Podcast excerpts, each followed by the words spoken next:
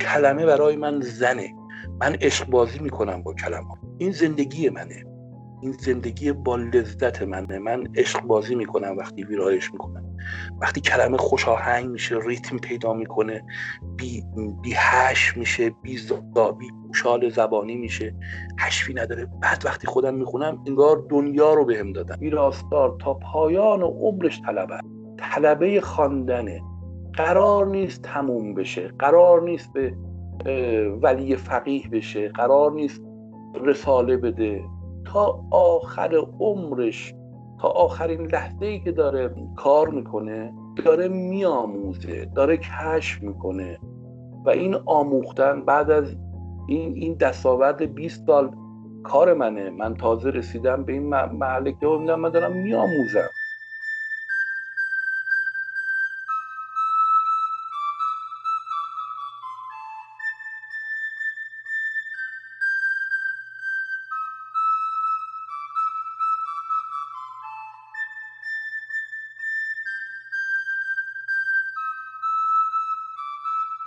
سلام، من میلاد اسلامیزاد هستم و شما دارید به دوازدهمین قسمت از پادکست کارگاه گوش میکنید.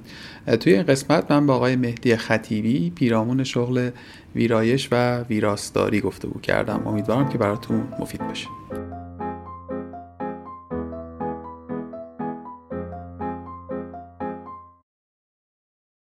آقای خطیبی سلام، وقتتون بخیر، امیدوارم که خوب باشید. سلام جناب اسلامیزاد گرامی، من خوبم، امیدوارم شما هم خوب باشید و سپاسگزارم که با من گپ و گفت دارید. در خدمتتون. برای آغاز اگر که ممکنه به ما بگید که از کجا آغاز کردید و چگونه مسیر رو طی کردید و الان مشغول چه هستید؟ بله، عرض کنم حضورتون که من رشته دانشگاهی حقوق قضایی هست، اما ادامه ندادم و از همون سالهای دانشگاه به ادبیات علاقه‌مند شدم و از رهگذر فعالیت در سطح ادبیات آهسته آهسته شغلم هم، یکی از شغلهایم شد ویراستار، یا کارش کار پیراستن متن هست و در کنار اون تحقیق و پژوهش و دیگر گونه امور. اما اگر بخواهیم به این معنا که شغلی که محل درآمد من باشه، گذشته از کار اداری، من یک کتابدار هستم، گذشته از اون من ویراستار هستم و از این رهگذر هم یکی از ممرهای درآمد من. یه خورده این دوتا فضا خیلی به زعم من حداقل نامتناجسن، یعنی فضای حقوق و قضا خورده دور از فضای ادبیات. همینطوره یا من اشتباه میکنم؟ کاملا درست میگید، کاملا درسته. اگرچه حقوق قضایی که برای قضاوت تو این امر هست یکی از شاخه های علوم انسانی هست و ادبیات هم یکی از شاخه های علوم انسانی هست، اما به واسطه روابط خشک که در یا رویه های قضایی که در این رشته حقوق قضایی حاکم هست و به نوعی یک عبوسی و قانونمندی و این گونه امور درش حاکم هست و ادبیات در کنارش یک عاطفه و احساس و تخیلی که در هم گره میخوره. بله، این دوتا اصلا با هم دیگه متفاوتن و شاید یکی از علتهایی که من ادامه ندادم و در این رشته هم کار نکردم و بسنده کردم به همون چند ماهی کار کردم و بعد عطایش رو به لقایش بخشیدن، به همین دلیل بود. با روحیه من سازگار نبود و از همه بیشتر این نثر آزاردهنده حقوقی هم همواره میگم، حالا خلفش هم که نثر اداری است، منو آزار میده، همیشه منو آزار داده. بله، جهان جهان با هم فرق داره. خب یه خورده عجیبه دیگه، یعنی من خودم رو که میگذارم جای مخاطب کارگاه به نظر میرسه که این تفاوت ها آشکار بوده. آیا در لحظه تصمیم برای تحصیل مثلا با واقعیتش آشنایی نداشتید یا اینکه فکر میکردید به گونه دیگری میشه؟ یه خورده این سویچ کردنه، این جا به جا شدنه، این چگونه اتفاق افتاد؟ بله درست میگید، کاملا درسته. این دو فضا با هم متفاوته یکی از ضعف‌های بنیادی در کشور ما این هست که ما بر اساس علایق خودمون رشته‌های تحصیلیمون رو ادامه بدیم، انتخاب نمی‌کنیم. دست کم در نسل ما، من متولد سال پنجاه و پنج هستم، چهل و پنج سالم الان، مهر امسال که بیاد چهل و پنج، وارد چهل و پنج سال میشم و نسل ما نسلی بود که باری به هر جهت یه چیزی رو انتخاب میکرد و بعد گفتن آقا این رشته‌ای است که شاید شغل خیلی خوبی داشته باشه توش، بدون اینکه بسنجیم که آیا این با روحیه ما هماهنگه، آیا میتونیم توش فعالیتی داشته باشیم یا نه. من هم به همین طریق، یک رشته دانشگاهی بود میان روانشناسی و حقوق و حسابداری که من از ریاضیات متنفر بودم، حسابداری رو انتخاب نکردم، حقوق قضایی رو انتخاب کردم و صادقانه بگم یکی از علتهای دیگرش شاید خاطر دانشکده‌ای بود که نزدیک بود. من دانشگاه آزاد واحد جنوب درس خوندم و اینم نزدیک بود و حقیقتا هم دوران دانشگاه هم دانشجو خوبی نبودم، درس نمیخوندم، حتی چند ترم مشروط شدم چون دغدغه‌م شد ادبیات، دغدغه‌م بود ادبیات و ادبیات برای من شد یه پناهگاه، ادبیات شد برای من جایی که شاید هنوزم که هنوزه از روزمره زندگی پناه میبرم بهش و اکسیژن من هست، نمیدونم سنگر من هست برای ادامه دادن این زندگی. من همینقدر میتونم بگم که پیدا کردم و تو خوشحالم که تازه اینو پیدا کردم، چون بسیاری از افراد در جامعهمون هستن که تا پایان عمرشون بلا تکلیفن، نمیدونن چی میخوان. من در کارگاه های داستان نویسی، در کارگاه های گوناگونی که میگذارم، اولین چیزی که به عزیزانی که حضور دارن میگم، میگم خودتون رو کشف کنید. این کشف خود بزرگترین دستاورد هست براتون. چرا؟ به این دلیل که یکی از این دستاوردها ادامه زندگی براتون آرام بهتر میشه. حالا خیلی ها میگن ادبیات پولی نداره، نه، این حرف حرف یا درستی نیست. کار ویرایش، کار پژوهش، برخی مواقع این کاری که بنده انجام میدم درآمدش از حقوقی که من ماهانه میگیرم خب خیلی بیشتره یا برخی مواقع هم خیلی کمتره، اما من به این مسئله مالیش زیاد توجه نمی کنم. نه اینکه بی توجه باشم، بیشتر لذت میبرم، یعنی اینکه تو این فضا که هستم، حالا متن رو ویرایش کنم، نمیدونم پژوهشی انجام میدم و تا و اکنونم از من در حدود سیزده تا کتاب تالیفی در اومده و در حدود صد و خورده‌ای هم کار ویرایش، همشون هم ناشر سرمایه گذاری کرده و ناشر پول داده یا حتی پروژه‌ای کار کردم. بنابراین این که میگن مثلا این باور قدیمی که ادبیات نون آب نمیشه، چرا؟ نون آب میشه. هر کاری که آدم توش علاقه‌مند باشه و بهش فکر کنه و با دل و جون کار بکنه، مایه بگذاره، تلاش بکنه و از همه بیشتر لذت ببره، یعنی دغدغش دغدغه مالی نباشه، لذت بردن و این حس زندگی، حس شورمند زندگی توش باشه، یقینا اون بخش مادیش هم منتفع میشه. من خیلی با شما موافقم، یعنی خیلی با شما موافقم و اتفاقا توی دو سه تا گفتگوی قبلی هم که خیلی فضاهاش و کم ارز بود میشه گفت با فضای در واقع ادبی و ادبیات، تقریبا یه نتیجه گیری ها یا یا اینطور روایت هایی داشتیم که تو اگه کار رو دوست داشته باشی در نهایت میتونی به اون درآمد مکفی و حتی جذاب برسی. یک موضوعی رو اشاره کرده خیلی نکته مهمیه و اینکه شما این کنج امن خودتون رو در فضای متن و ادبیات یافتید، چیزی که محل سوال بسیاری از آدم‌ها همونطور که خود شما اشاره کردی خیلی ها شاید در یافتنش عاجز بمانند. همینه، یعنی همین سوال است که آقا من کجا کجا برای من خوبه، میدونی؟ شاید به نظر سوال ساده‌ای بیاد، شاید به فراخور تجربه و گذر زمان رفته رفته برای آدم‌ها آشکارتر و هویداتر بشه، اما برای مثلا یک جوان و نوجوان هجده نوزده بیست ساله این سوال خیلی سوال بولد و پررنگیه، میدونی؟ یعنی خیلی انتخاب کردن و خیلی یافتنه شاید ناشدنی به نظر برسه. اول این که در واقع دو تا، حالا این مقدمه رو گفتم که دو تا سوال پرسم، آیا به نظر شما روشی وجود داره براش یا نه؟ یعنی من تازه فارغ التحصیل شده یا حتی تازه در مسیر تحصیل قرار گرفته چگونه میتونم بفهمم یا حداقل اطمینان نسبی پیدا بکنم که این راه و مسیری که میخوام درش قرار بگیرم نزدیکه به اونچه که میتونه مطلوب من باشه؟ این سوال نخست. و سوال دومم این که مسیر شما چگونه بود، شما چگونه ادبیات رو یافتید؟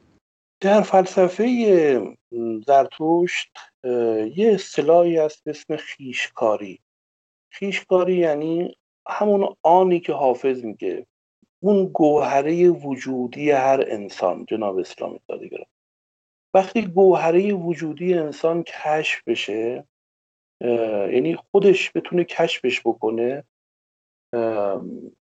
میتونه به راحتی اونو تو اون مسیر قرار بگیره. من اول این نکته رو بگم که ما در قبال نسبت به همدیگه هیچ برتری نداریم. بنده نوعی که در عرصه ادبیات کار میکنم، اینقدر کتاب دارم، در قبال در مقایسه با اون بزرگواری که تراشکاره، نمیدونم رفتگره که کار شرافتمندانه و بسیار بزرگیه، و دیگران و دیگران، اون تاجری که هست، اون کسی که بیزینسمنه، اون کسی که نمیدونم نانواز، هیچ فضیلت و برتری ندارم. اونها هم نسبت من فضیلت و برتری ندارم. فقط موضوع این است که اونها آنشون رو پیدا کردن. یک موقع هست من در دوران نوجوانی، ببینید متاسفانه یکی از مشکلات جامعه ما نظام آموزشی غلط ماست. خب نظام آموزشی چیزی به ما نمیده، چیزی به ما اضافه نمیکنه، از ما نکاهت چیزی به ما نمیافزاید، این یک واقعیت. بنابراین همه چی واسه ما شده آزمون و خطا. خانواده ها هم نقش کمرنگی دارن، از اون شکل سنتیش گرفته که حالا دوره ما بود تا به امروز که به نوعی اصلا از همدیگه دور شده، فضای مجازی و روابط و یه سری چیزهای دیگر خانواده را از هم دور کرده. افراد خانواده، پدر، مادر، برادر، خواهر، خانواده کوچک کوچکتر شده. بنابراین همه افتاده گردن خود فرد. خود فرد باید کشف کنه، خود فرد باید ببینه، خود فرد باید این مسیر رو پیدا کنه و حتی درش قرار بگیره با آزمون و خطا. اما چگونه اینو میشه کشفش کرد؟ یه برخی رگه ها وجود داره دیگه. فردی کارهای فنی دوست داره، لذت میبره، بارها بار شده تو دوران نوجوانی نشسته یه وسیله رو دل جگرش رو در آورده و بعد سرهمش کرده، یا حتی نسل سر سرهمش کنه، داغونش کرده. همین نشانه ها هست. من ادبیات دوست داشتم، من از ابتدا خیال, با... خیال بازی رو دوست داشتم از دوران نوجوانی. ببینید این این نشانه ها هست و البته این واقعیت، پذیرفتن این واقعیت که اون چیزی که تو دوست داری هیچ اشکالی نداره اگر دیگران دوستش نداشته باشن و حتی انکارش بکنن. تو باید اون چیزی رو که در توست پرورشش بدی، حتی اگر دیگران منکرش بشن. خانواده در شکل سنتیش دکتر شدن و مهندس شدن و اینا رو پیشنهاد میده، اما یک نفر شاید دوست داره نمیدونم نانوا بشه، راننده بشه. اینها اینا هیچ هیچ عقیده من هیچ مشکلی نداره. حتی فنهای متفاوت رو یاد آموختن. اینا یه واقعیت است که در اون خویشکاری نهفته، در اون خویشکاری نهفته. عقیده من هر کسی بتواند بر اساس همین نشانه‌هایی که هست، آقا به کار فنی علاقه‌منده، من چون میدونید بچه‌هایی که اگر یه طبقه بندی جنسیتی بکنیم به سمت ادبیات میان، خب بانوان یا خانم‌ها خیلی بیشتر هستن تا آقایون، هستن تا آقایون هم. من اما همواره به این عزیزان میگم که قرار نیست همه نویسنده باشن، قرار نیست همه این رنج رو تحمل بکنن. حتی بعضی مواقع یه مادر خوب بودن، یک زن خانه‌دار بودن فضیلت بسیار بسیار بزرگی است و این خودش نشانه عالیه. یکی دوست داره خونه داره خیلی خوب باشه، فرزند آور و فرزند پرور باشه، این عالیه. ما, ما حتما نباید بگیم نه فلانی نه خب این بده. برای هر انسانی با هر گرایشی یک راهی هدفی هست. اینو نیچه هم میگه. نیچه توی نمیدونم کدوم کتابش بود، اما یک کتابی هست از جان کاپر به اسم کوهنوردی با نیچه. این استاد دانشگاه، استاد فلسفه دانشگاه ماساچوست اشاره میکنه به این موارد و شروع میکنه زندگی نیچه رو قور کردن و بررسی کردن و همگام با او شدن در تمام مسیرها. میبینه خودش هم با نیچه از لحاظ برخی حوادث زندگانی با نیچه هماهنگه. مثلا پدرش در یک دوره‌ای، در هر دوتاشون در نوجوانی فوت کردن، گرایششون بعد تا به مسئله خودکشی و دیگرگونه موارد و در این بین سختی‌های بسیاری پیش روی جان کاپر. اما او راهشو میره و استاد دانشگاه میشه، استاد فلسفه میشه، درباره نیچه مطلب مینویسه و حتی دیگران هم این کارش میکنن. این یک مورد. من میخوام بگم که این این مورد رو که من خیشکاری خودم رو بشناسم، یک، و بعد بر اساس اون خیشکاری نشانه هایی که هست، نشانه هایی که عرض کردم، چند تا مصداقی عرض کردم، اینها رو راه پیدا کردن و در این مسیر قرار دادن و تلاش کردن. فاکنر میگوید که نویسنده بزرگ ادبیات که آقا پنج درصد ذوق هست، نود و پنج درصد تلاش هست. من اینو در همه کار اعتقاد دارم. یک نقل مضمونی آوردین از حضرت زرتشت به اسم خیشکاری. اگر که ممکنه این مفهوم رو کمی توضیح بدین، فکر میکنم که برای شنونده هامون احتمالاً جذاب باشه. خیشکاری یا آن یا دریافت از آن، در فلسفه زرتشت این هست که هر انسان یک خیشکاری داره برای خودش. این خیشکاری برآمده از روحیاتشه، برآمده از سرشتی است که داره. برخی سرشت آبگونه دارن، برخی سرشت آتشگون دارن، برخی سرشت بادگون دارن. اینها اینا واقعیت‌های زندگی است و حکیم عمر خیام می‌فرماید نیکی و بدی که در نهاد بشر است. من اعتقاد دارم به این مقام برزخی انسان، مقام برزخی که آدم رو مثل این جهانی که درش حضور داریم، شب هست و صبح هم هست، آدم هم در این مقام تضاد قرار داره، مقام برزخی قرار داره و فرخوندان که این خیشکاری خودش رو بشناسه و سر این خیشکاریش بیسته. داشتم کتاب زندگی این فوتبالیست معروف مسی رو ویرایش میکردم و دیدم چه زندگی دردناکی داشت. نمیخوام به ادبیات و فلسفه و دانشمندان اینها نقد بزنم به زندگیشون، میخوام از یک فوتبالیست مثال بیارم که این فوتبالیست از کودکی پاش مشکل داشت و باید یه آمپولی رو میزد. این آمپول بسیار دردناک بود، گران بود، کمیاب بود، اما با همه این احوال پدرش حمایتش کرد و خودش هم علاقه‌مند بود و چه سختی و مرارتی کشید از اون کشور خودش تا بیاد اسپانیا و و در بین این مسیر درد درد درد درد سختی سختی سختی سختی تا بعد به یک راحتی رسید. مسی اما ایستادگی کرد. مسی خیشکاری خودش رو یافت. خیشکاریش تو فوتبال بود و شد یک معمار توی فوتبال، توی این عرصه شد یک هنرمند، توی ورزش شد.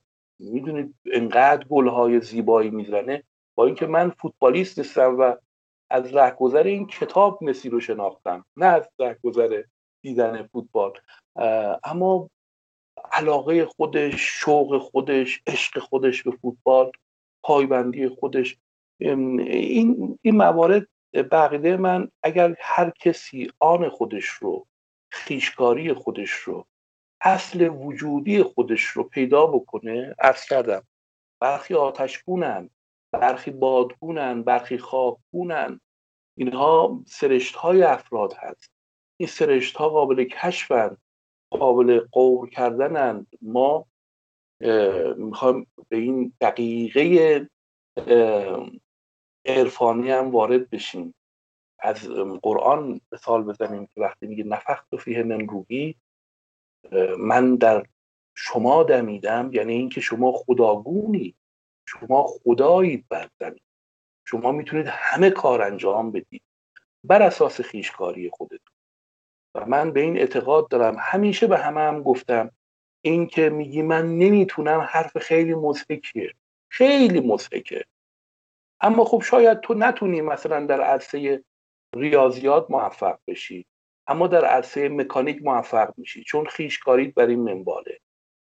نمیدونم در عرصه فلسفه موفق بشی، روانشناسی موفق بشی و عرصه های گوناگون، عرصه های فنی و این گونه موارد. امیدوارم این توضیح هم مفید بوده باشه. یه خورده حالا برگردیم به فضای تخصصی شما، ویراستاری. ما این گونه فهمیدیم که شما در رشته حقوق که مشغول به تحصیل بودید به سختی اون رو به اتمام رسوندید، در کنارش هم ما درگیر فضای ادبیات شدید و اونجا به قولی توانستید اون آن مطلوب خودتون رو بیابید. آیا درگیری شما با ادبیات به دوران تحصیل برمیگرده، یعنی از اونجا آغاز شد، یا پیش از اون هم نمودها و نشانه‌هایی وجود داشته؟ و مشخصاً اون اون جایی از زمان که فهمیدید که میخواین کریرتون توی این سمت باشه کجا بود؟ بله، عرض کنم ببینید نشانه‌هاش در من خیال پردازی بود. خیال پردازی های زایدالوصف که در دوران نوجوانی زیاد بود و همین نشانه بود پیش رفت. من به بچه های کارگاه ویرایش همواره این خاطره رو میگم که من تا قبل از دبیرستان، دوران دبیرستان، اول دوم دبیرستان، حتی نمیتوانستم یک جمله بنویسم. یادش گرامی پدر، اول دوم دبیرستان بودم، یک برگه روزنامه دست من داد، گفت این ستون رو بخون. ستون مثلا یه سطرهای روزنامه‌ای مشخص دیگه از چند کلمه تشکیل شده، کلمات بسیار بسیار کمی هست. و من از مثلا چل تا اون بندی که پاراگرافی که بود، مثلا چل صد چل کلمه‌ای که بود، من پنجاه کلمه‌ش اشتباه خوندم. یعنی تمام کلمات رو، حتی چیزی هم اگه اقرار هم بکنیم، سفیدی های بین امت رو هم اشتباه کنیم. پدر یادم نمیاد، از یادم نمیره که به من گفتش که این تعبیر چندان خوبی به کار نبود. البته اشکالی نداره، تو دیالوگ تو همه خانواده ها هست. میگم اینجا هم حالا دوست داشتید حذفش کنید، دوست داشتید باشه، من ابایی ندارم از مسئله. گفتش که این کرخر هیچی پخی نمیشه. من خیلی برخورد، یعنی خیلی ناراحت شدم، یعنی یه, یه،, یه چیزی بود که تکونم داد، حرکتم داد، یه دستی بود که انگار شرم زدت کرده باشه و یه هوی هولت داده باشه، جایی هول داد. من من از همون موقع گفتم چی کار بکنم، من که حقیقتا هم تو کارهای فنی هیچی چی بلد نبودم و هیچ کاری رو، برادران مثلا علاقه من بودن به همه چی، اما من علاقه ای نداشتم. من خب خوندن رو دوست داشتم، اما کتابهایی هم که تو بود خیلی کم بود. نهایت تویست داغم کن و شاهد در آسمان اعتمادی، رجب علی اعتمادی از پاورق نویسا که عمر شخصون با زنده است داره بینی بیده، خب چه باید میکردم؟ راه باز شد برام. کائنات، جهان راه رو باز میکنه برای آدمی که بخواد حرکت بکنه، آدمی که علاقه‌مند باشه. سال سوم دبیرستان بود، دوم دبیرستان بود، دبیری پیدا کردیم به اسم دبیر دکتر احمد عبو محبوب. اون موقع دکتر نبود، دانشجوی کارشناسی ارشد دانشگاه بهشتی بود. دکتر احمد عبو محبوب در دوران دبیرستان خب سر کلاس اومد و شروع کرد شعر خوندن و و من دیدم چقدر این آدم با روحیه من سازگاره، یعنی چرفی که میزنه من دوست دارم و احساس میکنم که این روحم رو قنا میده، روحم رو جلا میده. از همون موقع شد که اومدم میزها، از منی که میانه کلاس مینشستم اومدم نزدیک میز معلم و جامو با یکی از همشاگردی ها عوض کردم، اومدم اونجا نشستم و همون جرقه زده شد. از همونجا دکتر احمد عبو محبوب دبیرستان دو شهید منطقه دوازده تهران، میدان خراسان، و من اومدم تو این وادی بدون اینکه خودم بدونم چی هستشو و حتی با انکار خانواده روبرو می شدم. پدر دوست داشت اما مادر و برادرام حتی خانواده مسخره می کردن. چیه این کارهایی که می کنی یا این کتابهایی که می خواهی بخونی یا کتابخونه که میری، این کتابهایی که میگیری و این گونه موارد. حتی هنوز من خودم رو نشناخته بودم، یعنی نمیدونستم این مسیری که میام چی هست. حتی دانشگاه هم که پذیرفتم رشته ادبیات نزدم، گفتم ادبیات، گفتن چیزی نداره، به درد نمیخوره فلان مسائل. خب رشته حقوق و رشته حسابداری و این موارد، رشته حقوق قضایی قبول شدم، رفتم وارد رشته حقوق شدم، دیدم نه، علاقه من به سمت ادبیات. از همون زمان شروع کردم شروع کردم یه آزمون و خطا مطالعه کردن و کار کردن تا تقریبا میشه گفت چهار سال چهار سال مداوم کار کردم. نخستین کتاب من سال هفتاد و هشت در اومد که دفتر شعر بود با همسرم، که اون موقع همسرم نبود، دوست پسر دوست دختر بودیم. اگر این مشکل داره حذفش کنیم. نه آقا، ما اینجا کلا سانسور نداریم، خدا رو شکر. آره. آره. و بعد این کتاب در اومد و خب یه کار پژوهشی. اولین حق و تألیفی که من میخواستم بگیرم از ناشر همین بود. ناشر به من گفت آقا صد و بیست هزار تومان پول یا کتاب، یعنی کتاب اون کتابی که منتشر شده بد بدید. من دیدم خب مثلا حالا پول بگیرم چیکار کنم، نه که پول نیاز داشته باشم، اتفاقا خوشم نمیاد. خب بیام یه کاری بکنم، اولین کتابمونه، میخوایم بریم اینو بر اون بر کتاب بگیریم. و پذیرفتم و پس از اونم ناشر دومین قراردادشو بست. من شروع کردم کتاب‌های نقد و بررسی رو خوندن، یواش یواش آزمون و خطا، جلسات شروع میکردم شکافتن شعر دیگر شاعران و حتی نوشتن و تلاش در این عرصه. و یک سال پس, پس از چاپ این کتاب، کتاب دوم من ناشر قرارداد بست، آینه‌دار آب، زندگی نامه شعر شیوان فومانی. ناشر بهم حق و تألیف داد، حق و تألیف ناچیز صد و پنجاه هزار تومان، اما خوب, خوب بود برای من که کار آکادمیک نکرده بودم در اصل ادبیات، جالب بود. الانم خودم وقتی نگاه میکنم خندم میگیره از نوشته‌هایی که اول داشتم، اما از اون جسارت خوشم میاد خوشم میاد هنوزم اون جسور بودن، دل به دریا زدن، اینکه نه هراسیدن. و یواش یواش این تو عرصه ویرایش اومد.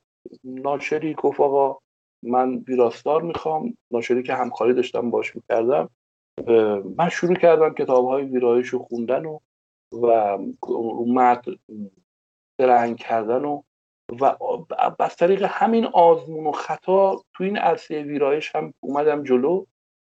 هیچ کارگاهی شرکت نکردم، کارگاه ویرایشی، اما تمام کتاب‌ها یا مقاله‌هایی که در این مورد هست خب زیر رو کردم، خوندم، پای گفتگوها نشستم و نه هراسیدم از اینکه متنی که می‌نویسم رو دیگران دربارش نقد کنن.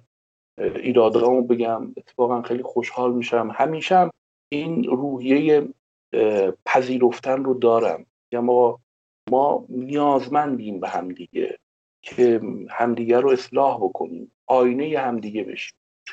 و این یواش یواش اومد جلو و دیدم که ای وای من الان صد خورده‌ای کتاب ویرایش دارم. تازه خیلی هاشم توی برهه‌ای توی برهه‌ای جناب اسلامیزاد به خاطر مشکلات مالی مجبور می شدم که کار بنویسم و بفروشم، یعنی به نام دیگران بزنم. خیلی کتابام پرفروش شدن، تا چند تا نقد مثلا توی انتشارات نگاه هست، نام نمیبرم، زیبنده نیست که نام ببرم. برای دیگران نوشتم، پایان نامه شروع کردم نوشتم، پایان نامه دکترای ادبیات می نوشتم من اول با عرض کنم معدلای عالی. کار بدی بود، الان میگم که کار خوبی نبود، اما خوب ناگزیر بودم برای اینکه بخشی از اون مشکل مالیم برطرف بشه، به این مسئله مجبور بودم این کار رو انجام بدم و انجام دادم. بعد آهسته آهسته دریچه دیگری باز شد، دریچه بزرگ دیگری، اینکه دوست من یکی از شعر همون دومین کتاب من که درباره شعر شیوان فومانی بود، عرض کنم که فرزندش جایی که کار میکرد آقا ما یک کتابدار میخوایم در منطقه نمیدونم پشم تهران، پشم شمیران، اگه علاقه‌مندی بیا. گفتم اوکی من میام، چرا نیام. اون موقع هم دوست عزیزم دکتر حسن اکبری بیرخت دعوت کرده بود از من دانشگاه سمنان که برم اونجا در همکارش بشم، ایشون مدیر فرهنگی اون دانشگاه بود، بنده بشم معاونش. خب دو ماه سه ماه اونجا بودم، روحیه اداری خیلی بدجور بود، فضا فضای سنگینی بود و دردمندانه، شوربختانه شوربختانه بچه‌های دانشجوی ما به شور سیاسی علاقه‌مند بودن بیشتر تا به خرد و احساسه که هیچ موقع یادم نمیره استاد بزرگ محمد احمد پناهی سمنانی رو، کسی که یکی از فولکلورشناسان بزرگ ایرانه، کسی که کار بسیار بسیار زیبا، زیاد و زیبایی انجام داده، کارهای کتابهای زیادی انجام داده، مثل ترانه‌های دختران هوا، زن سروده ها در ادبیات فولکلور ما که من چقدر عاشقانه دوستش دارم، تقسیم آب در سمنان، این این گنجینه ناپیدای فرهنگ عامه فولکلور. در سالونی که ما دعوت کرده بودیم ده نفر بیشتر نبودن، اما یه آدم سیاسی رو دعوت کرده بودن و سالن پر شده بود. جامعه ما جامعه شورمنده، شوربختانه. این شورمندی از من، این که پژوهشگر ادبیات سیاسی هستم و یکی از کتاب‌هام درباره ادبیات سیاسی است، دارم می‌بینم ما هنوز از هزار و سیصد و بیست تا هزار و چهارصد هنوز همون شورمندی رو داریم و این جای تأسف داره که ما رشد نکردیم. یه تعبیر زیبایی داره عزیز الدین نصفی، من همواره درباره انسان‌های سیاستمدار و آدم‌های اداری اینو به کار میبرم، شاید هم درست نباشه اما من نمیدونم احساس خوبی نسبت بهشون ندارم هیچ موقع. عزیز الدین نصفی میگه برخی آدمیان باشند که صورت آدمی دارند اما معنی آدمی ندارند. به عقیده من این دو عرصه کاری که با آدم میکنه این است که آدم رو از معنی آدمی توهی میکنه و این چیز دردناکیه. من آدم‌های اداری زیادی دیدم که در این بیست سال کار اداری که از معنی آدمی توهی شدن و سیاستمداران کلاً اساساً از معنی آدمی توهی شده هستن. شاید البته مثال غیر هم داریم دیگه، لابلای ادبا هم کم نبودن واقعا آدمایی که تو سیاست هم قد برافراشتند و تونستن حد میانه رو بگیرن. حالا شما خیلی بیشتر از من میشناسید ولی به طور کلی به نظر میرسه که متاسفانه همین چنینه. من یکی از سوالامو میخواستم بپرسم، شما پاسخ دادید و اون اولین درآمدی بود که در واقع از راه قلم زدن داشتیم، منتها از راه تألیف بوده. من بیشتر دوست داشتم برگردیم به ویرایش و در واقع مبحث ویراستاری.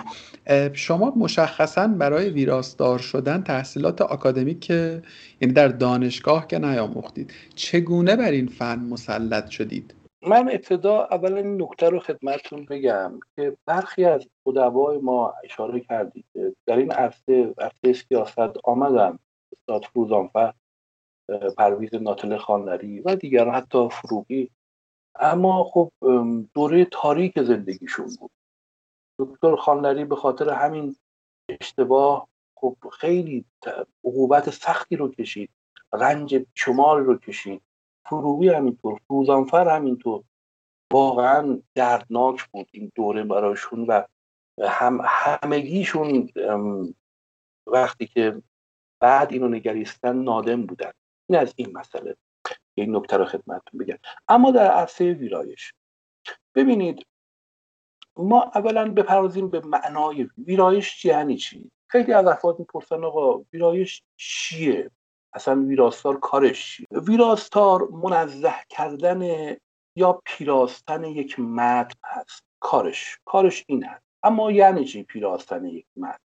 یعنی اینکه اون متن رو در یک نگاه کلی و عامیانه یا نگاه عام، این هست که یک متن رو از لحاظ جمله بندی، املا، رسم الخط، ساختار دستوری بررسی میکنه، اشتباهات رو، ایرادات رو اصلاح میکنه و حتی یک قدم بالاتر از اون در عرصه ژانر هست. مثلا من تخصصم بیشتر عرصه ادبیات داستانی و شعر هست.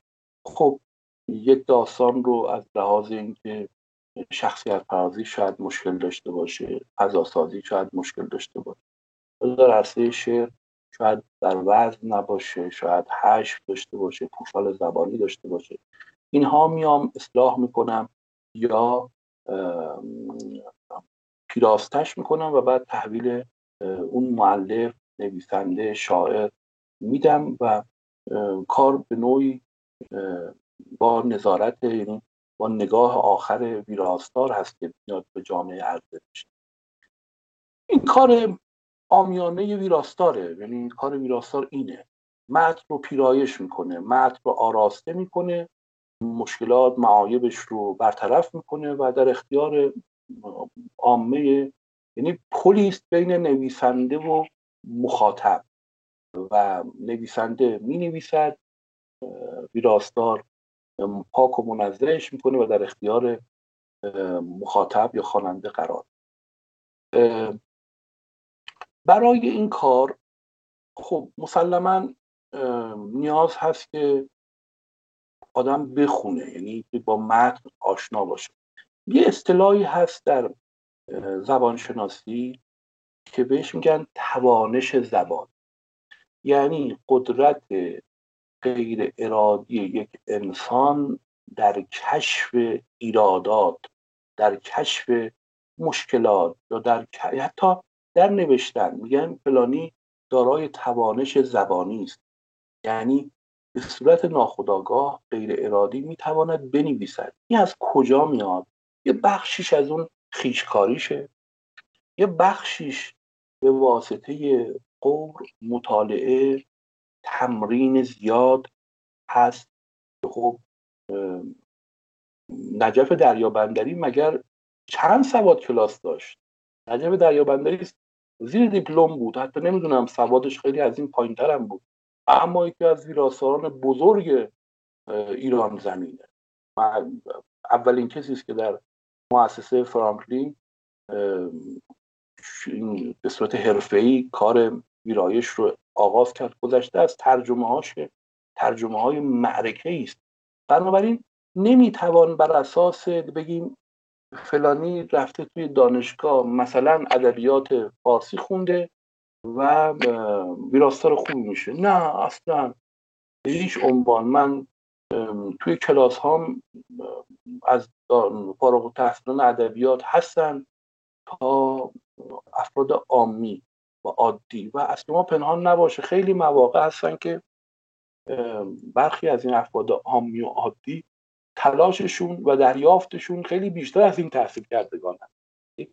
بنابراین نمیشه به این مسئله قائل بود که آقا حتما و لزوما یک کسی که توی این عرصه تحصیل کرده موفقه. نه، همینطور که از قبلا پیشتر هم اشاره کردم، از فاکنر هم اشاره کردم که پنج درصد ذوق و نود و پنج درصد تلاشه تلاش در این مسئله است. متن زیاد خوندن، نگاه انتقادی داشتن به متن. ما دو مقوله در عرصه خواندن داریم. یک خواندن که یه امر فیزیکال هست، حالا یا از روی لذت یا از روی به منظور آگاهیه. یک نگاه هست، نگاه خوانش از متن، یعنی چیزی میشه که دیگه لذت از متن و آگاهی از متن نیست، نه پست و بلند متن رو کاویدن. از این رهگذر است که برخی مواقع نقد به وجود میاد. اگر ویراستاری میتونه ویراستار بشه، از رهگذر همین خوانشه. نقد این محله نیست، خوانش نگاه انتقادی به متن هست و, و بالا پایین کردن یک متن رو. اینکه متن یک عرض کنم حضورتون که یک وحی منزل، یک کتاب مقدس نیست. نجف دریابندری هم با تمام بزرگیش در کتابهاش ایرادهای زیادی داره، چه تو عرصه ترجمه چه تو عرصه ویرایش. این یک موضوع. اما چگونه میتونیم تو این عرصه گام برداریم؟ خب یکی همین مسئله است، خویشکاریشون رو باید پیدا کنن. آیا واقعا علاقمند هستن که ساعتها روی یک جمله فکر بکنن و یک جمله رو هی بالا پایین بکنن، کلمات رو عوض بکنن، فعل و فاعلش رو این ور اون ور کنن و عرض کنم اصلا لحنش رو عوض بکنن و دیگرگونه موارد؟ این آیا علاقمند هستن؟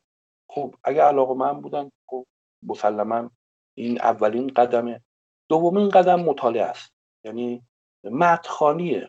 متن‌خوانی خیلی مهمه. من هنوز که هنوزه گلستان، بیهقی، تاریخ بیهقی، از بیشتر متون حتی قرآن، متون مقدس، اینها رو میخونم و بیشتر وقت من به خواندن میگذره. خواندن نه خواندن، خوانش میگذره. یعنی بارهای بار هست که فلان حکایت گلستان رو من خوندم و غور کردم روش و باز هم میخونم. این کشف جهان، کشف جهان متن، غور کردن، تلاش کردن در جهان متن دومین قدم هست. سومین قدم مطالعه کتاب‌های ویرایشی هست. آقا ماشاءالله این همه کتاب ویرایشی از استاد ابوالحسن نجفی غلط ننویسیم تا دیگران و دیگران، دکتر غلامحسین زاد و و خیلی افراد دیگری منتشر شده. بهترین کتاب و بهترین بهترین معلم برای افرادی که بخوان تلاش بکنن. و البته خوب است که اگر یک پیشروی، یک به قول حافظ که سلیمانی هم باشه که دستشون رو بگیره، اما در این روزگار شاید این سلیمان نباشه و اگر فرد به خودش اطمینان داشته باشه و به خودش اعتماد داشته باشه، میتونه با تلاش این مسیر رو بره. چون نشون دادن خیلی از افراد که اصلا مدرک تحصیلی نداشتن و این راه رو رفتن. این دومین، سومین مسئله. چهارمین مسئله پذیرفتن انتقاده، در قرار دادن در نگاه دیگران، در سنجش دیگران. بخوان از یک کسی که کاربلد این کاره بسنجه که آیا فلان متنی که نوشته، فلان کاری که انجام داده یا درسته. من هیچگاه فراموش نمی کنم اولین کتابی که ویرایش کردم درباره، یعنی از یک شاعر بزرگ، یک غزلسرای بزرگ، حسین منزوی بود. خب دیدم خیلی ایرادات از من گرفتن. ای من نمیدونستم. پس نه اینکه با واکنش بعد بگم نه همه حرف بد مفت میزنن، نه هر کار من درسته، این کاری که من کردم درسته، یا ادله تراشیدن و این گونه موارد. پذیرفتم و شنیدم. خیلی مهمه شنیدن. ما در جامعه ایران شنیدن مثلا خیلی سخته، خیلی خیلی سخته، و این تربیت کردن خودمون که آقا بشنویم که اگر بنده ایرادی دارم، بنده اگر بعد از نمیدونم بیست سال کار حرفه‌ای کردن و انتشار این همه کتاب، شاید آقای اسلامیزاد بیاد از من یه ایرادی بگیره و من از چشمم افتاده باشه و باید بپذیرم. یعنی هر آن احتمال این هست که من اشتباه کنم، خطایی بکنم، چون به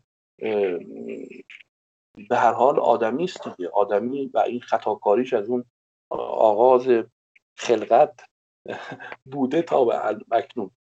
این پذیرفتن، شنیدن خیلی موثره، خیلی. عقیده من شاید اگر بخوایم که این سه قدم رو اولویت بندی اولویت بندی کنیم، این چهارمین قدم از همه مهمتره.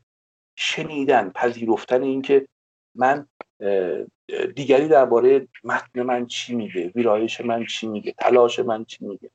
این این چهار قدم به عقیده من خیلی مهمه. البته انکار نمیخوام بکنم جناب اسلامیزاد که بگم نه نرید دانشگاه، تحصیل نکنید فلان، نه من هیچگاه به دیگران همچین پیشنهادی نمیدم، اما خب اگر این کارم بکنم خیلی خوبه.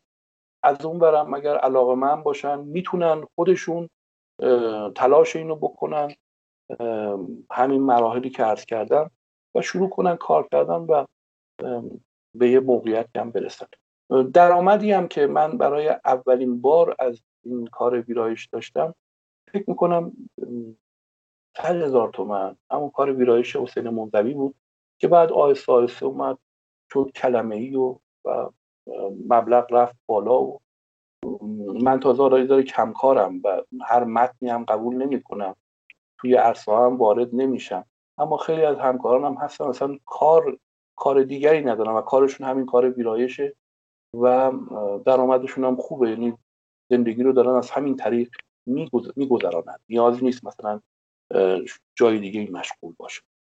منم با صراحت خیلی با شما همدلم، یعنی به همه دوستان ویراستاری که من میشناسم حداقل در پیرامون خودم واقعا یک استثنا هم سراغ ندارم، هیچ کدام رشته مثلا ادبیات نخوندن، یعنی حتی مطمئن نیستم بچه‌هایی که ادبیات میخونن چه بخشی یا چه مقداری از در واقع اون سیلابس درسشون اساسا به ویرایش مرتبطه یا چقدر اون مهارت‌های لازم رو یاد میگیرن. عمدتاً در واقع خط مسیری نزدیک و مشابه به شما داشتم و به نوعی میشه گفت که سلف استادی کردم، خودآموزی کردن. توی توضیحاتتون دو سه تا در واقع منبع معرفی کردید و اون بخش ها و اجزایی که در واقع یک ویراستار بایستی که بدانه رو و برش مسلط و مهات بشود رو برشمردید. اگر که بتونیم یک بار دیگه منتها کاملتر اون مهارت ها و توانایی های فنی، حالا به مهارت های نرم هم جلوتر میرسیم، ولی اون چیزهایی که در عمل مثلا یک ویراستار باید بدونه و اون توانایی که باید داشته باشه هم یه مرور بکنیم، به نظرم خیلی اتفاق خوبی. ببینید، نخستین مسئله این است که باید کلمه شناس باشه، دایره واژگانیش باید بسیار بسیار گسترده باشه. اولین قدم وقتی که یک ویراستار متن رو میبینه، اصل یک دستیه، یعنی اینکه باید متن رو یک دست بکنه. اگر قرار هست که مثلا میگم سبک نویسنده‌ای برای این منوال هست که کلمات رو ضمایر متصل رو با نیم فاصله بنویسه، باید تمام این موارد یک دستی. اصل یک دستی متن اولین قدمیه که ویراستار انجام. دوم مسئله املا هست، املای کلمات. خیلی مواقع است برخی از نویسندگان اشتباه انجام میشه، کلمه رو اشتباه می نویسن، خب این مورد باید اصلاح بشه. رسم الخط هست، رسم الخط با املا متفاوته، مثلا کلمات مرکب چگونه نگاشته میشن و کلمات فعلهای فعلها چگونه نگاشته میشن، اینا اینا همه اینها که تو عرصه رسم الخط جای میگیره، یعنی شیوه خط هست، شیوه خط فارسی این رو تعیین میکنه اینها هم باید یک دست بشه، املا یک دست بشه، رسم الخط یک دست بشه. دومین مسئله نظام سجاوندی هست، ویرگول، نقطه، نقطه ویرگول، پاراگراف بندی، و این موردی است که باید باز هم بر عهده ویراستار هست. به اینا میگن ویرایش مکانیکی، یعنی ویرایشی که هر ویراستاری باید روی متن اول اون اعمال بکنه. هر متن اول میاد باید این موارد رو روتین رو اصلاح بکنه. بعد از اون مسئله رسانایی متن هست. آیا این متن، اون حرفی که نویسنده داره میزنه، مخاطب من این رو درک میکنه، میفهمه، ازش یک تصویری تصویر روشنی داره یا نداره؟ این مهمترین کار دیگره. بعد از اون کار مکانیکی، این کار مهم دیگر ویراست، ویراستار هست که متن رو رسانا میکنه، متن رو برای مخاطب به گونه‌ای میکنه که ازش دریافت مشخصی داره، دریافت صریح و روشنی ازش داره، به دست میاره. چقدر تعبیر جذاب و درست و درستی واقعا به کار بردید، رسانا کردن متن و اینکه اون متن رو حالا با مجموعه از اقدام‌ها بتونه تبدیل بکنه به چیزی که فهمش برای مخاطب ساده‌تر بشه و در واقع استانداردتر. آرزم به خدمتتون که سوال بعدیم برمیگرده به، یعنی ما تا اینجا خب یه سری از توانایی‌ها و دانسته ها و در واقع الزامات فنی یک ویراستار رو شنیدیم. یه خورده در مورد ویژگی های فردی یک ویراستار از نظر شما بشنویم که فکر میکنید فردی که بنا داره یا مایله که به این سمت از حوزه ادبیات بیاد چه خصائص و ویژگی های احتمالاً باید در خود داشته باشه، یا چه ویژگی های فردی رو احتمالاً باید در واقع با خودش حمل کنه؟ من یه سری چند تا نکته دیگه جناب اسلامیزاد فراموش کردم بگم. ببینید من اینا مراحل, مراحل ابتدایی هست، قدم به قدم عرض کردم. یه قدم بسیار بسیار بزرگی که ویراستار برمی‌داره این است که نباید به سبک نویسنده تعرض بکنه. یعنی قرار نیست که من متن رو شخم بزنم و یه بعضی مواقع است خب نوقلم، ناشی مترجم، ناشی مترجم ناگاه، خب اون توجیه داره، اما از نویسنده صاحب سبک اجازه من ندارم متنش رو شوق بزنم و عرض کنم که به واسطه اینکه شاید در عرصه پسند من باشه، پسند زبانی من باشه، اون کار رو اعمال کنم. این کار خطایی است که خیلی از ویراستاران تازه کار یا چند سالی کار کردن رو اشتباه رو انجام میده. ام، ام، یکی بذارید از یک یک مشکلی که من حدود دو سال باش درگیر بودم و دو سال الان اینو برطرفش کردم بگم، بعد به ویژگی‌هاش بپردازم. ویراستار تو موقع خوندن عذاب میکشه، یعنی منم باش دست به گریبان بودم. متنی رو که میخوندم هی بالا پایینش میکردم، هی تو هنگام خواندن هی تغییر میدادم متن رو، حتی برخی مواقع درگیر میشدم، کتابو پرت میکردم یه گوشه‌ای، دشنام میدادم به مترجم و ناشر و هر کسی که این کتاب رو مثلا منتشر. اما راه خطایی بود، واقعا خطا بود. من نمیتونستم کتاب بخونم، نمیتونستم، و این این اشتباه من بود، اشتباه صد درصد من بود، چون که من در مقام خواندن، مطالعه، گرفتن اطلاعات اونجا یه مخاطبی بودم که میخوام از یک متنی اطلاعات کسب کنم، مثلا درباره نمیدونم یه صناعتی، نمیدونم حتی در مورد یه چیز معمول، نمیدونم چیزای چیزای معمول، حالا الان مستاقی خاطرم نمیاد، حافظه مدد نمیده. اشتباه صد درصد من بود. الان دو ساله یاد گرفتم، آموختم که وقتی که دارم کتابی میخونم من در مقام ویراستار نیستم، من در مقام مخاطبم. ببینید نه آزمون و خطاست، بعد از بیست سال کار حرفه‌ای کردن من تازه به این دو ساله به این موقعیت رسیدم و نمیگم به کمالم رسیدم ها، دارم تلاش میکنم که به این موقعیت برسم. این یکی از ضعف‌هایی که ویراستاران برخی مواقع بهش درگیر میشن باش درگیر میشن و میافتن در اون چنگ. اما چه ویژگی‌هایی باید داشته باشه؟ اینو پیشتر هم عرض کردم خدمت. یه ویراستار باید متن‌خوان خیلی خوبی باشه، خواننده بسیار خوبی باشه. ما دو گونه خواننده داریم، یک خواننده تجربی داریم، تعبیری که اومبرتو ایکو نشانه شناس و رمان نویس ایتالیایی بهش اشاره کرده، طبقه بندی است که او داره.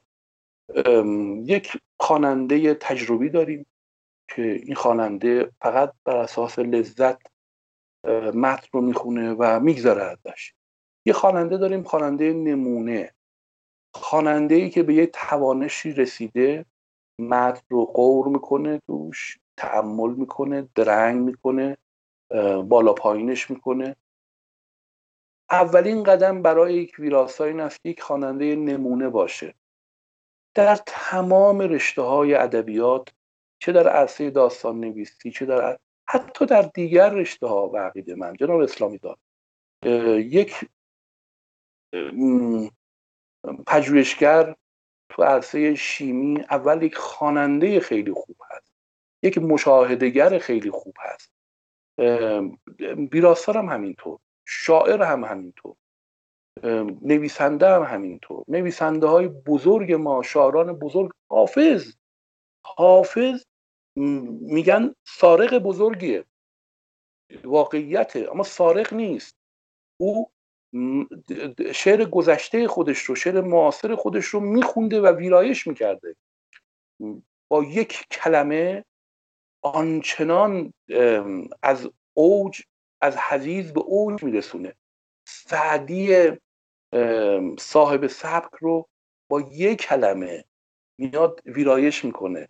بیت‌های گوناگونی در دیوان حافظ هست از شاعران معاصر خودش، شاعران گذشته خودش، که شاعر با یک کلمه، فقط با تغییر یک یا جابجایی یک کلمه، شاید مثلا فلان کلمه رو برده صبح و مثلا برده در اون مصرع گذاشته، یا یک کلمه رو حذف کرده، بیت رو به قله رسونده.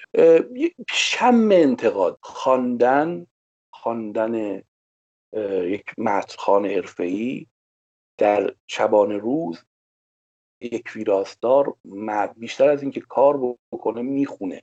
یعنی من وقت خودم رو شاید در این بیست و چهار ساعت، چهار ساعت شبانه روز، یه بخشش که خواب و وظایف معمول هست، بخش دیگرش شاید من سه ساعت مثلا کار بکنم. از مفید مثلا هشت ساعت، نه ساعت، پنج ساعتشو مطالعه بکنم. و این واجبه برای هر ویراستار که مطالعه داشته باشه. و عرض کردم خواندن نه، خوانش از متن داشته باشه، خواننده نمونه باشه، نه خواننده تجربی. البته در خیلی مواقع هم هست که من فقط میخوام لذت ببرم، اون بحث علاهده‌ای است که حالا کاری به این مسئله نداره. نگاه انتقادی، خواننده نمونه بودن. پس از این مسئله خطاپوش بودن. یه ویراستار وقتی شد ویراستار باید خطاپوش باشه. من اینو یک، یکی از اخلاق مداری های ویراستار میدونم.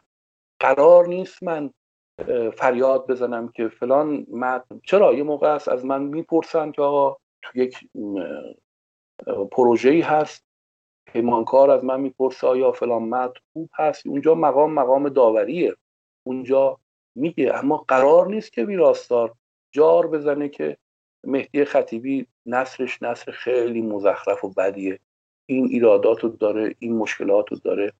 خطاپوشی از اخلاق مداری یک ویراستار برمیاد. این باید باشه. این مراحلی که عرض کردم، این این ویژگی هم بسیار بسیار مهم. و بعد طلبگی. آقا ویراستار تا پایان و عمرش طلبه، طلبه خواندنه. قرار نیست تموم بشه، قرار نیست به ولی فقیه بشه، قرار نیست رساله بده. تا آخر عمرش تا آخرین لحظه‌ای که داره کار میکنه داره میاموزه، داره کشف میکنه و این آموختن بعد از این این دستاورد بیست سال کار منه. من تازه رسیدم به این محله که میدونم من دارم میاموزم. من هر بار گلستان رو ورق میزنم باز به یه نکته میرسم، بیهقی رو ورق میزنم به یا نثر معاصر رو، گلچینی رو وقتی میخونم به یه مشخصه میرسم. میشه پس این گونه هم لحن بخشید، حتی شده از مترجمی، حتی شده از آدم عامی عادی تو گپ و گفتش میآموزم. این آموختن همیشه با ویراستار هست، همیشه در حال آموختنه، سرگرم آموختن. و این این نکته‌ای که ابتدا گفتم امیدوارم هیچ کس به این مرحله نیفته، یعنی اینکه دانشی که به دست آورده، فنی که به دست آورده بلای جونش بشه. خیلی بده، میگن کوزگر از کوزه شکست آب میخوره، مثل همه حکایت. اما تو وقتی نتونی لذت ببری از خواندن، وقتی که این مقام ویراستاری رو بیاری در کنش خواندنت، در مقام خواننده بگذاری، جایگزین مقام خواننده بکنی و چیزی بشه که نتونی کارتو انجام بدی، دردناکه. من داشتم باشه. این همون موزلی است که در جان ما ایرانیان نهادینه شده. مرحوم زنده‌نام محمد مختاری، من برای شهید کار نمیبرم اما جا داره برای محمد مختاری صفت شهید رو به کار برد. شهید محمد مختاری که در قتل‌های زنجیره‌ای کشتنش، یه اصطلاحی داره برآمده از البته اخذ شده از هگل هست، خدایگانی بندگی. اون میاد شبان رمگی رو به کار بره که ما برخی گمان میبریم که رمه هستیم و برخی گمان میبریم شبان هستیم و باید حکومت بکنیم و حرفی که میزنیم حرف مطلقه. اون ذهنیت استبدادی رو میاد مطرح کنه. یادش گرامی استاد ارجمند دکتر عبدالحسین زرین کوب در شعر بی دروغ شعر بی نقاب یه حکایت میگه، خوب این حکایت رو نقلش بکنم که ناظر به همین مسئله هست، همین روابط ما هست، همین که من دوست دارم سلطه داشته باشم، همین که من دوست دارم فرمانپذیر باشم، همین که من به مقام خداگونگی انسانی خودم واقف نیستم، همین که من درک حضور دیگری ندارم که آقا دیگری هم هست و بپذیرم. اون حکایت این هست که استاد میگوید یه شخصیتی هست به اسم اراسموس و یه کتابی داره در امثله و حکایت ها و اینگونه موارد. یه شخصیتی هست به اسم پسافو در اون کتاب اراسموس. این پسافو در جنگل های آمازون کار زندگی میکرد و او سلطه‌گر بود و شخصیت سلطه‌گری داشت و دوست داشت بر همه حکومت کنه. از جامعه طرد میشه، میرود در جنگل‌های آمازون، اونجا تنها یه مدتی زندگی میکنه و یاد میگیره که یه سری توتی رو شکار کنه، در قفس کنه و اونو یاد بده که بگن پسافو خداست و خیلی از توتیان رو رها میکنه و به سمت اون شهر، اون روستا یا هر جایی که هست و این توتیا آواز سر میدن که پسافو خداست و مردم هم میان میگن چه حجتی از این بالاتر، پس پسافو خداست. استاد زرین کوب میگوید که برخی آدمها توتی هستند و اندکی هم پسافو میخوان باشند. این این واقعیت دید. این که اگر من ویراست دارم، من خدای متن نیستم و مؤلف بنده من. این که اگر مؤلفی استاد تو این عرصه سرآمد قرار نیست او اشتباهی نکنه. این این این این درنگ، این پذیرفتن این دقیقه خیلی مهمه جناب اسلامیزاد. شاید بیشتر از فن یاد گرفتن فنون ویرایش که اشاره کردم بهش که اینا رو میشه با کتاب‌های گوناگون مطالعهش کرد. خیلی ها رو من دیدم غلط ننویسیم استاد عبدالحسن نجفی رو که مترجم بسیار بزرگی هم هست و خب دستش از دنیا کوتاه، یادش گرامی، خب اونو پیش رو پیش رو میذارن و پیش رو میکنن کار کردن و باز اون باز این ذهنیت محدوده. در مسئله ویرایش هیچ محدودیت و مرزی وجود نداره، هیچ محدودیت و مرزی وجود نداره. یک ویراستار باید تمام گونه‌های زبانی رو بپذیره. یک ویراستار باید مثلا بداند که در یک متنی باید قله به کار ببره، در یک متنی چکاد به کار ببره، در یک متنی حتی باید نمیدونم دنبال واژه‌ای بگرده که واژه‌های روزمره و این تعامل با جامعه خیلی خیلی مهمه. تعامل با افراد گوناگون، گفتگو با دیگران منبع بزرگیه. ما فکر میکنیم شاید ویرایش راحت باشه و البته آدم اگر خودش بخواد دوست داشته باشه هر کاری براش راحته، سختی هست، اما وقتی عشق، علاقه، پشتکار توش باشه به سادگی انجام میشه، چون اون عشق و پشتکاره است. اما کار ویرایش فقط خوندن نیست، فقط متن خونی نیست. چرا؟ این نیاز هست که تو ابتدا اینها رو انجام بدی، به یه مرحله‌ای برسی و پس از اون تازه باید تعامل داشته باشی، باید با افراد گوناگون جامعه، چون زبان چیزی نیستش که ساکن باشه، زبان جاریه، زبان اقیانوسیه که جاریه و تو باید در این شناگر قابلی باشی و جستجو کنی و صید بکنی و یقینا هم اگه تلاشگر خوبی باشی صید خیلی خوبی خواهی داشت. اگر که شما بخواید یک ویراستار نوکارجویی رو حالا یا به عنوان کارآموز یا به عنوان همکار تازه در کنار خود بپذیرید و بخواید در نهایت اون فرد رو بسنجید به لحاظ توانمندی‌هاش و اینکه اصلا میتونه از پس این کار بر بیاد یا نه، معیارهایی که اندازه‌گیری می‌کنید و ارزیابی می‌کنید چه هست؟ یعنی چه معیارها و مصادیقی رو حالا در جلسه گفتگو یا مصاحبه یا در کارهای اجرایی که احیانا ازش می‌خواید چگونه متوجه میشید که اون متقاضی میتونه برای اون سمت مناسب باشه؟ بله، عرض کنم حضورتون که هر جایی که یک ویراستاری وارد میشه، یعنی متقاضی کار ویرا آموختن کار ویرایش هست، خب مثل ورود به هر عرصه‌ای یا آزمونی ازش گرفته میشه. آزمون خب با متنه، یعنی متنی در اختیار گذاشته میشه و این متن اون سنجش ما، سنجه اصلی بر اساس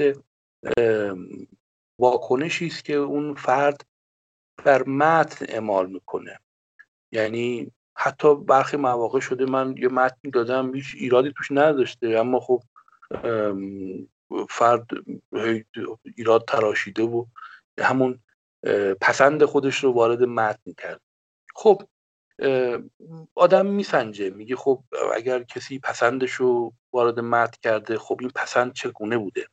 آیا این پسند پسند برآمده از خواندن بوده، از متن خوانی بوده، برآمده از عرض کنم که غور کردن بوده، یا نه همینطوری اللابختکی یه چیزی یه کاری انجام داده و رفته برای اینکه فقط نشون بده که یه کاری انجام بده، برای اینکه نشان بده که من کاری انجام دادم.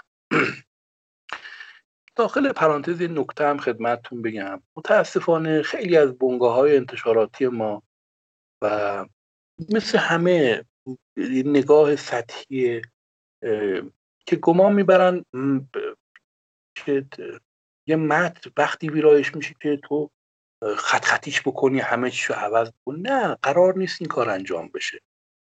چرا؟ یه موقع هست که یه نویسنده‌ای نوقلمه، یک مترجمی تازه کاره، خب بله این نیاز هست که تو شخم بزنی متن رو، اما خیلی مواقع اصلا نیازی نیست. یعنی شاید یک صفحه مثلا با دو سه کلمه جابجا کردن بشه اینو به سامانش کرد. اما برای انتخاب کسی که علاقه‌منده میخواد وارد این عرصه بشه، همین مقوله بهترین سنجه هست. یعنی اینکه من یک متن رو به ایشون بدم، بسنجم، مهارتشون رو بسنجم و از خلال این گذشته از این سنجه گپ و گفتمون هست، چه کتاب‌هایی خوندن، چه کتاب‌هایی میخونن، علاقه‌مندیشون چی هست. افرادی بودن گفتم آقا خب کتاب چی میخونید؟ من کتاب نمیخونم. یعنی چی کتاب نمیخونید؟ من همین کارهای کارگاه ویرایش رفتم دیگه نیازی ندارم به. نه اصلا حرف مضحکیه که من کارگاه ویرایش رو حالا انواع کارگاه ها رو شرکت کردم دیگه نیازی نیست من دیگه به این و در این مسئله به مقامی رسیدم که رساله خودم رو بدم و بشم ولی فقیه و نمیدونم فلان بیسار. نه این اشتباهه. بهترین سنجه گذشته از اون متنی که ارائه داده میشه و اون فردی که علاقمند هست میخواد کارآموزی رو یاد بگیره، میخواد تو این عرصه بیاد و شما بسنجید که آیا این در چه مرتبه‌ای قرار داره، همین هست. و بعد گپ و گفت، کتاب‌هایی که میخونه و پرسش از این که آیا این کتاب مثلا آیا ایرادی چیزی دیده، اونجا نگاه انتقادیش مشخص میشه. فرق است بین ایرادگیری و نگاه انتقادی، اینم تو اون گپ و گفتا مشخص میشه. بعد از اون خب حالا یکی هست علاقمنده. من بارهای بار شده جناب اسلامیزاد خیلی اومدن که مثلا آقا این دختر من، پسر من دوست داره تو عرصه ویرایش کار کنه، شما معرفیش کنید به فلان ناشر یا ببین دیگه مثلا. خب دیدم مثلا خیشکاریش این نیست. بارهای بار شده، به دوستی قسم که بارهای بار شده اومده اونجا بعد گفتم خانم شما مشخصه، شما میتونی یه مادر خوب باشی، برو تو این عرصه، شما دریافتی از متن نداری، حالا به واسطه اینکه دو تا متن احساسی می‌نویسی یا پدر و مادر به شما مثلا میگن آقا همون قربون دست و پای بلورید برم، قرار نیست تو این عرصه بیای. همینطوری این شناخت خویشکاری خیلی مهم. یکی از شادمانی های من، خوشبختی های من این است که آدم هایی رو میبینم بعد از سالها که آقا ما مثلا فلان جا اومدیم، با شما مصاحبه کردیم، یا فلان نشر بودیم شما مثلا، یا فلان جا بودیم میخواستیم تو این عرصه بیایم، شما با ما همچین حرفی زدیم، ما اصلا رفتیم تو این عرصه چیزی که میخواستیم. الان من شدم مثلا توی شرکت نفت دارم کار میکنم، همچین کاری دارم. این جزء یکی از شادمانی های بزرگ زندگی من که صادقانه به اون فرد میگم آقا این خویشکاری اینه، این نشانه ها این نشانه ها رو داری. قرار نیست که همه نویسنده بشن، قرار نیست همه شاعر بشن، قرار نیست همه ویراستار بشن، قرار است چیزهای دیگه و کارهای دیگه هم انجام بشه. و ما کسی رو نداریم که بهمون معرفی کنن، کسی رو نداریم که آقا بیاد بگه این تو این عرصه ورود پیدا نکن، وارد نشو، بیا تو این عرصه و فکر میکنه مثلا شاید تو این عرصه موفق تر بشه. این این موارد بارهای بار تو عرصه ویرایش هم اتفاق افتاده. کارآموزان زیادی اومدن، علاقه‌مند بودن و بعد به این نتیجه رسیدم بعد دو جلسه سه جلسه که آقا به درد این کار نمیخورن، شکیبایی ندارن، شکیبایی لازم رو ندارن، علاقه و علاقه این که در متن غور کنن و بعد لذت از این کار ببرن. این خیلی مهمه جناب اسلامی. یه کار کارمندی نیست کار ویرایش، تو مجبور بشی از صبح بری بشینی پشت میز و یه کاری که با عشق باید انجام بشه. کلمه برای من زنه، من عشق بازی میکنم با کلمه. حالا یک, یک کلمه شاید یه ذره ناساز باشه مثل بنده، یه کلمه شاید خوش خوشنواز و خوشاهنگ باشه. ببینید من من دارم با این زندگی میکنم، این زندگی منه، این زندگی با لذت منه. من عشق بازی میکنم وقتی ویرایش میکنم، وقتی کلمه خوشاهنگ میشه، ریتم پیدا میکنه، بی بی هش میشه، بی زا بی گوشال زبانی میشه، حشفی نداره. بعد وقتی خودم میخونم انگار دنیا رو بهم دادن، انگار نمیدونم وقتی یه بیزینسمن شاید بزرگترین معامله رو بکنه و بیشترین پول رو بگیره، اون خوشحالی رو من اون خوشحالی رو دارم، حتی فراتر از من دارم با این کار حال میکنم. به قول عامه، به قول قائلش حال دارم میکنم. و و اساسا یه یه گریزگاهیه، یه, یه،, یه چیزیه که جهان متن یه جزیره است، یه جزیره است که تو میری، جزیره فقط برای توه، لذت میبری، میری میسازیش، درستش میکنی، به قاعدهش میکنی، طوری که حالا برخیش برخی مواقع بر اساس اصول، برخی مواقع هم بر اساس اون ذوقی که یا تجربه‌ای که سالهای سال به دست آوردی. ذوق هم درش تأثیر داره در کار ویرایش. من بارهای بار افرادی رو دیدم که شم زبانی بسیار بسیار خوبی دارن اما ذوق ندارن، جمله شده یه جمله آدم آهنی شده.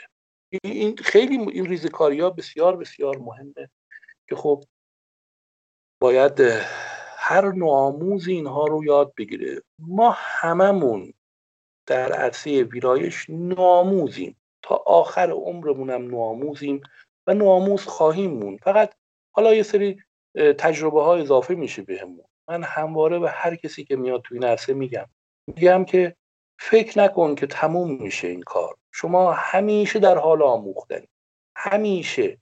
هم تازه برخی فقط منبعشون کتاب هست، ما نه، منبعمون گذشته از کتاب، مردم هم هستم، تعامل با مردم، اجتماع، حضور در اجتماع، گپ و گفت با مردم هست که تو اون موقع است که میتونی یک داستان رو ویرایش، یه دیالوگ، گفتگو رو میتونی ویرایش بکنی. از رهگذر گفتگو، تعامل با مردمه که این کار اتفاق میفته. امیدوارم که پاسخ داده باشم. آقا بسیار بسیار از شما ممنونم، خیلی گفتگوی جذابی بود و من خیلی لذت بردم بدون اغراق و تعارف. دست شما درد نکنه، ممنونم که وقت گذاشتید. اگر نکته یا حرفی به نظرتون باقی مانده یا چیزی رو از قلم انداختیم، ممنون میشم که در این انتها بفرمایید. البته گفتگو نه به واسطه فقط گفت و شنید، به واسطه اینکه من پندار خودم رو، دریافت خودم رو، آموخته های خودم رو عرضه میکنم برای اینکه سنجیده بشه. چیز بسیار بسیار خوبیه. از سنت افلاطونیش هست، یه سنت سقراطیش هست که اساساً با گفتگو امر متحقق میشه. بنابراین اتفاق اتفاقات اتفاق خیلی فرخنده‌ایه و کاری که شما دارید انجام میدید جناب اسلامیزاد گرامی کار بسیار ارزشمند. این رو بدون اغراق و مجامله میگم، کار بسیار بسیار خوبی میکنید که گفتگو میکنید و از رهگذر این گفتگو به هر حال آدمی مخفی است در زیر زبان. حضرت مولوی میفهم یا حضرت شمس میگوید که سخن سایه آدمی است. به هر حال از رهگذر همین سخن گفتنه که وجوه گوناگون آدمی رخ می نماید و این خیلی عالیه. خیلی ما تعداد همین آدم ها هستیم، جهان های متفاوت داریم، تازه یه بخشیش به زبان میاد، بخشی دیگرش ناپیداست و کشف این جهان ها کار بسیار بسیار زیبایی است که شما بخشی رو عهده‌دار هستید و دمتونم گرم.